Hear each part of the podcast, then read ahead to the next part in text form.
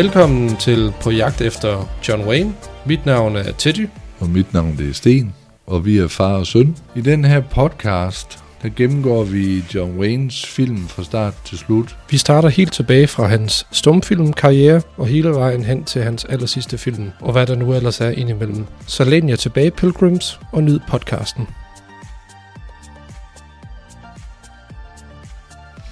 Så klør vi på igen. Så klør vi på igen, ja.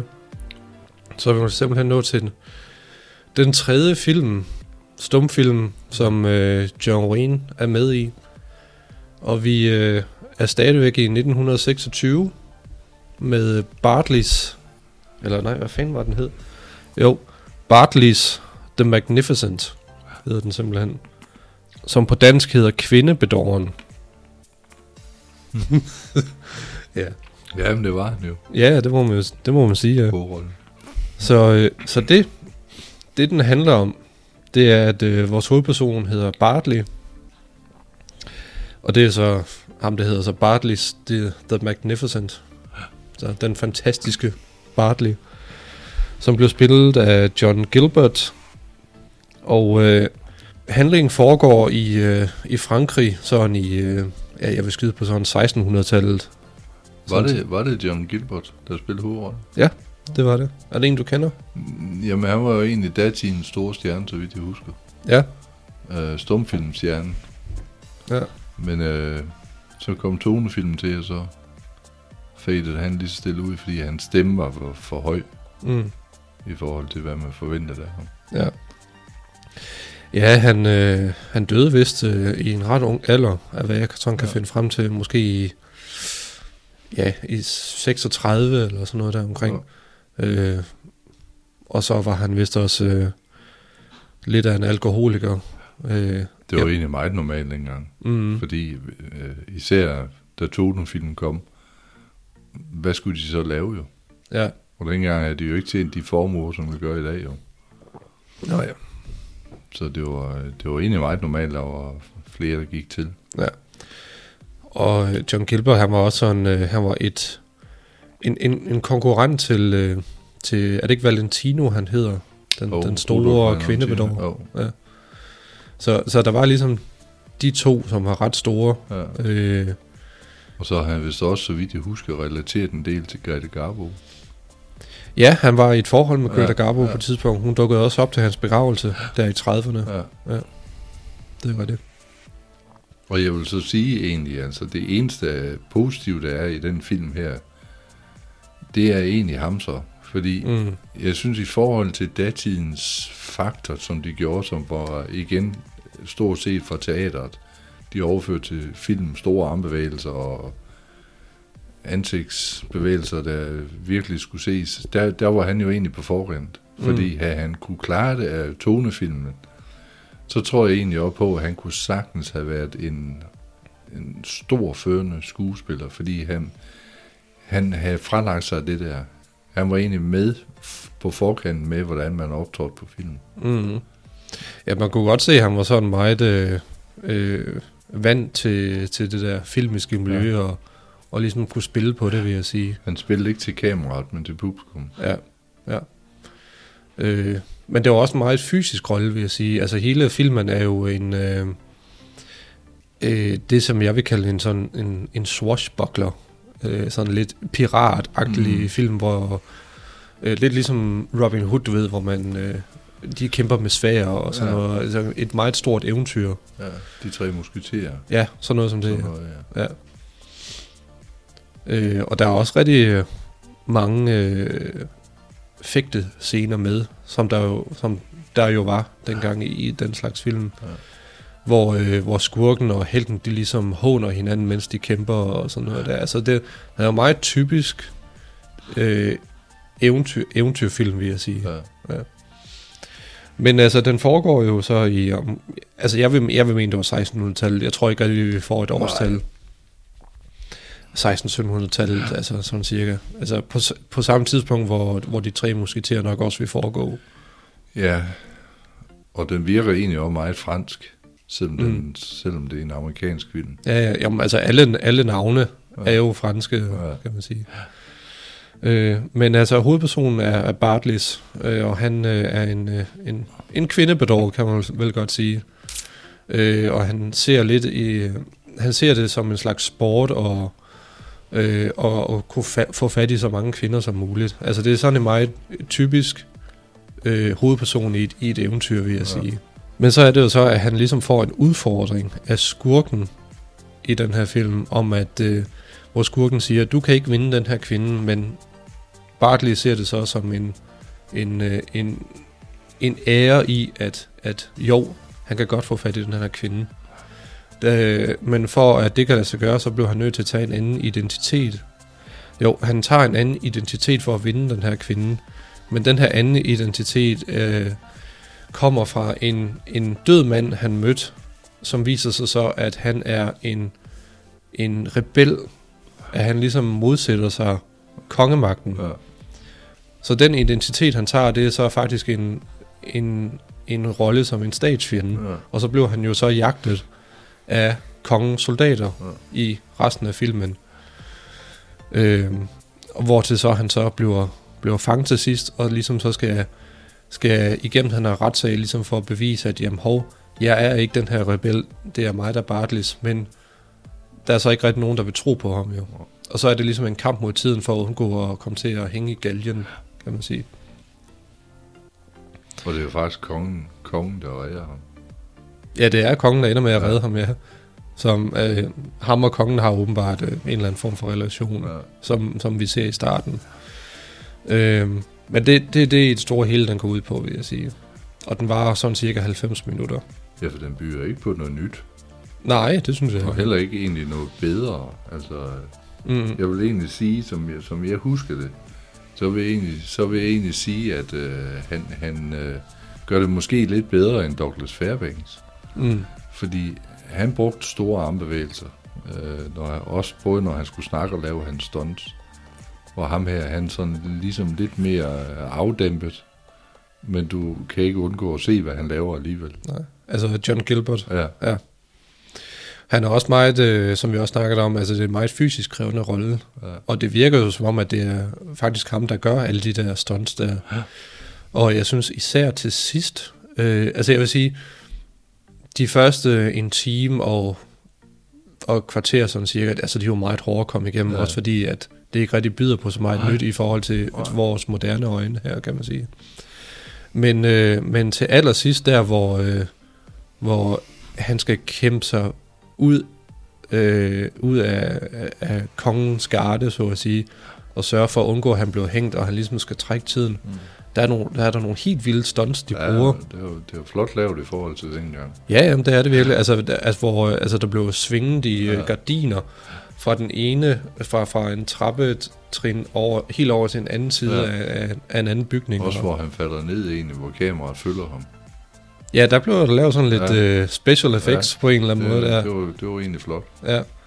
Ja, det er sådan, at kameraet det zoomer tilbage, mens han falder ned, så det ser ud som om han falder ned fra meget højt op. Den der dybde der, det må have været noget af det første, de har prøvet. Ja. Og der var også en slow motion scene med, hvor John Gilbert han hopper over en gruppe af soldater. Han bruger sådan en hvad kalder man det? Sådan en lance. En lance, ja. Som han hopper på, ligesom sådan en højdespringer. Ja. Så hopper han over de her soldater, og det ser man så i slow motion, at det blev gjort i virkeligheden. Det er også derfor, jeg mener, at lance, at han var den kommet hurtigere i tempo, så tror jeg egentlig også, at den kunne have fulgt lidt op på, at man gad at se den. Fordi på nogle punkter er han egentlig lidt forud for sin tid. Ja. Ifølge mange andre film, der blev lavet på det tidspunkt. Ja. Men fordi den er så længe om at komme i gear, så tager den pusten. Ja, altså i forhold til de to andre, vi har set, altså Brown of Harvard og Schambrock Handicap, altså så det her jo virkelig et filmisk vidunder, vil jeg sige. Jeg vil så stadigvæk foretrække Brown of Harvard. Jeg synes bare, at den var mere underholdende. Men altså filmisk set, altså, så er den her jo klart bedre, vil jeg sige. Altså det er jo virkelig noget, som man kun kan se på filmen. Ikke? Så jeg kan også godt forstå, hvorfor altså hvorfor den blev lavet. Altså, altså uden at vide det, jeg tror, den har været banebrydende for mange ting fremadrettet. Mm. Hvordan man optog ting. Ja. Og man så jo egentlig lidt af det samme med John Ford, med Diligencen, da han lavede den. Der lavede han jo også stunts med ham, der ryger under hesten og så under Diligencen. Ja. Det var ikke set før, men det er banebrydende, og der tror jeg egentlig, den her, igen uden at vide det, jeg tror egentlig, den har lagt dagsordenen for mange ting fremadrettet. Mm. Der er en scene, kan du huske det, også der til sidst, hvor han skal flygte fra kongens hær der, hvor han også tager den der kæmpe, kæmpe lanse, som er, hvad er den, 3 meter lang eller sådan noget? Ja, lang. Han kaster den op langs en mur, sådan at spidsen hænger fast til et eller andet for et vindue langt op. Ja. Og så bruger han den. Han bruger langsen til at kravle op af, og så ind gennem det her vindue, og det ser man, at det blev gjort i virkeligheden. Og så tror jeg alligevel et eller andet sted har de formået at tage noget væk, fordi det ser også samtidig ud som om, at han faktisk har en line i ryggen. Mm. Fordi han kommer egentlig for nem op, ligesom det kun er armene, han bruger benet bare stritter lidt. Men det er godt lavet, for jeg synes ikke, man lægger mærke til en line. Nej. Jeg tror, den har været der. Jo, men det kan jo godt være, men det er også bare, fordi man tænker, jamen, dengang der var det sådan liv eller død på en eller anden måde. Man tænker, der blev ikke rigtig tænkt så meget på sikkerhed, og så tænker man, om så må det være gjort i virkeligheden. Ja. Ja. Men hvis man tænker på, at han måske har haft en line i ryggen, for at være sikker på, at han kunne komme op i den fart, det krævede for filmen, plus at han selvfølgelig ikke skulle falde ned og komme til skade, så prøv at tænke på, hvor mange år der går, hvor du egentlig ser, hvis man har set bag scenerne på nogle af de nye James Bond-film. Det er nøjagtigt det samme, Daniel Craig han gør, da han løber op af en kran. Mm. Der har han også en line i ryggen. Så det er derfor, jeg mener, den har egentlig lagt nogle ting fremadrettet for filmen, tror jeg. Ja. Jeg tror egentlig, altså, havde de formået at få den hurtigt op i tempo og få nogle skuespillere, der egentlig var i samme højde som John Gilbert, så tror jeg egentlig nok et eller andet sted, den havde stået for mere end ingenting i dag.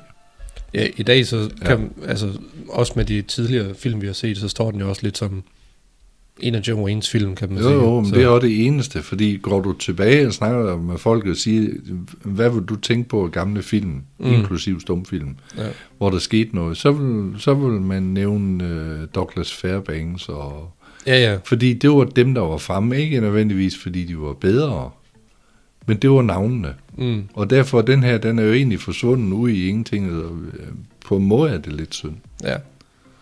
Ikke for at sige, at man ser den igen, for det kommer vi nok aldrig til. Nej, det tror jeg ikke. Men det er egentlig lidt synd for filmen. Ja. Man kan godt se, at der har været mulighed for noget stort i hvert fald. Ja. De har vildt noget i midten, som bare ikke rigtig er lykkedes alligevel. Ja. Kongen blev forresten spillet af en, der hedder Arthur Lubin, som har været filminstruktør, og var en af dem, som gav Clint Eastwood hans første filmkontrakt. No. Bare lige en lille sjov bemærkning. Og tilbage til egentlig det hele drejer sig om John Wayne. Igen, vi så ham ikke. Nej, vi så ham ikke. Altså, jeg har læst mig frem til, at det er nok en af dem, der dukker op til sidst der, hvor de bærer liget ud af skurken, hvor de bærer liget ud, efter han begår selvmord. Ja. Det var faktisk en meget sjov scene. Ja, det, igen har den været forud for sin tid. Ja. Hvor mange så du gjorde det i filmen dengang? Ja, altså skurken for at undgå at blive straffet af kongen, så tager han sin egen... sit eget svær, eller det er ikke et svær, hvad hedder det? Jo, men det er jo, men det kan man godt. Sådan, en sabel. En kort, hvad fanden den hedder, En kort, den er sådan noget tyndere. Jeg ved egentlig ikke, jeg ved ikke helt ret, hvad man kalder den. Nej, men hvad hedder det?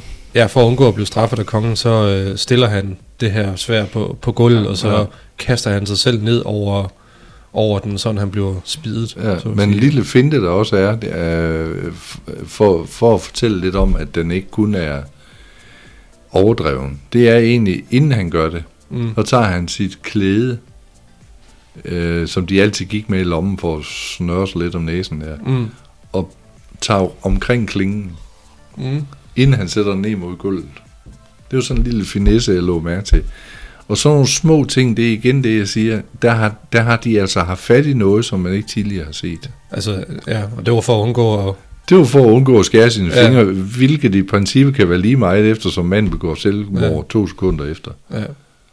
Men det er sådan nogle små ting. Ja. Men stadigvæk, altså, det er selvfølgelig også ærgerligt, når man har besluttet sig for at begå selvmord, så er det selvfølgelig også ærgerligt at blive stoppet, hvis man sårer sine fingre. Ikke? Så, ja. Så. Men det skulle gerne være John Wayne, en af de soldater, som kommer og tager hans liv ud. Ja. Så ham ikke, vil jeg sige. Det, hvis det overhovedet er muligt at se ham, så er det meget svært at se det i hvert fald. De var alle sammen gemt under det samme lille fipskæg. Det havde de jo. Ja, ja, og så plus havde jo også hjelme på og alt sådan noget. Ja. Filmen er instrueret egentlig. Jeg troede faktisk, at det ikke var hans rigtige navn, men filmen er instrueret af en, der hedder King Vidor, altså, som åbenbart er hans rigtige navn. Ja. Altså, også en rimelig kendt instruktør egentlig. Ja, det er i hvert fald svært at glemme hans navn, vil jeg sige. Ja. Og hvad fanden, hvad jeg lige kunne se, så har han lavet sådan nogle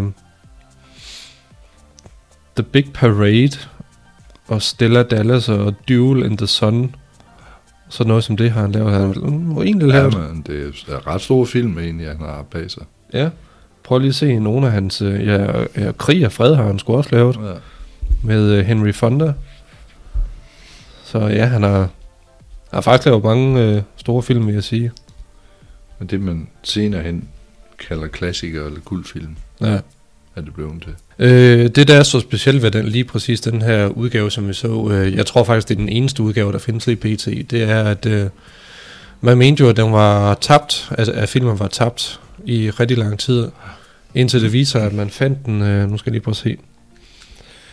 Jo, man fandt filmen i en privat samling tilbage i 2006, må det have været.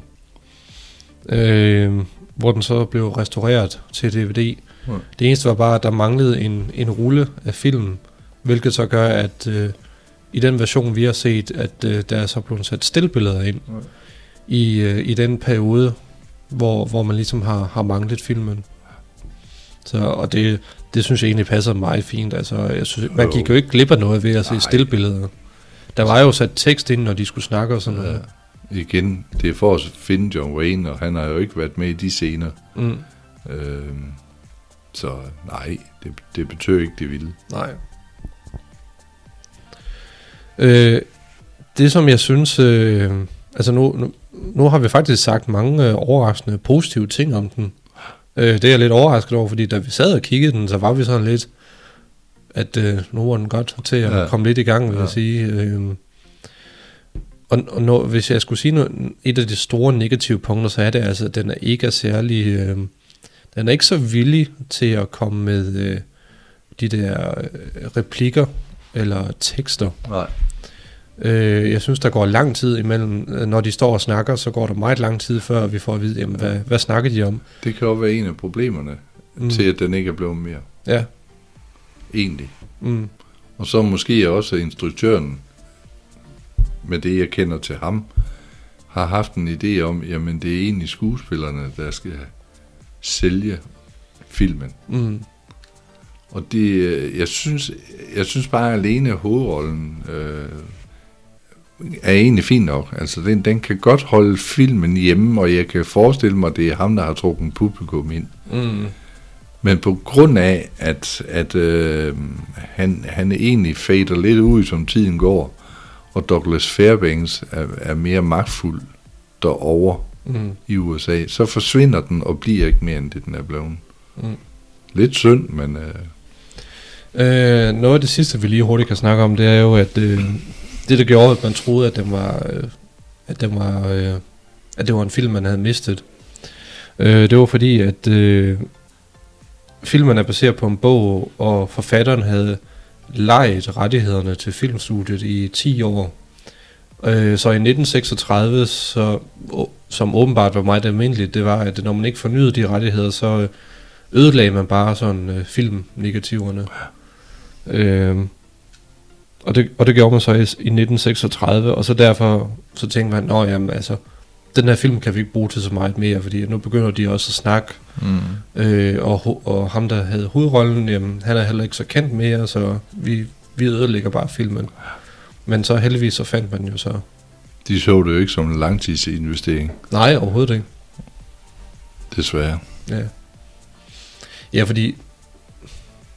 Jeg ved ikke, om det var fordi, at tilbage i 20'erne og 30'erne, at man tænkte, at det måske ikke var så kunstnerisk på en eller anden måde, og så for at spare plads. Jamen, det kan godt være, det er sådan noget, altså... Altså, folk havde jo ikke meget at gøre godt med, og når man så fik det, så var det i nuet, man levede med det. Mm.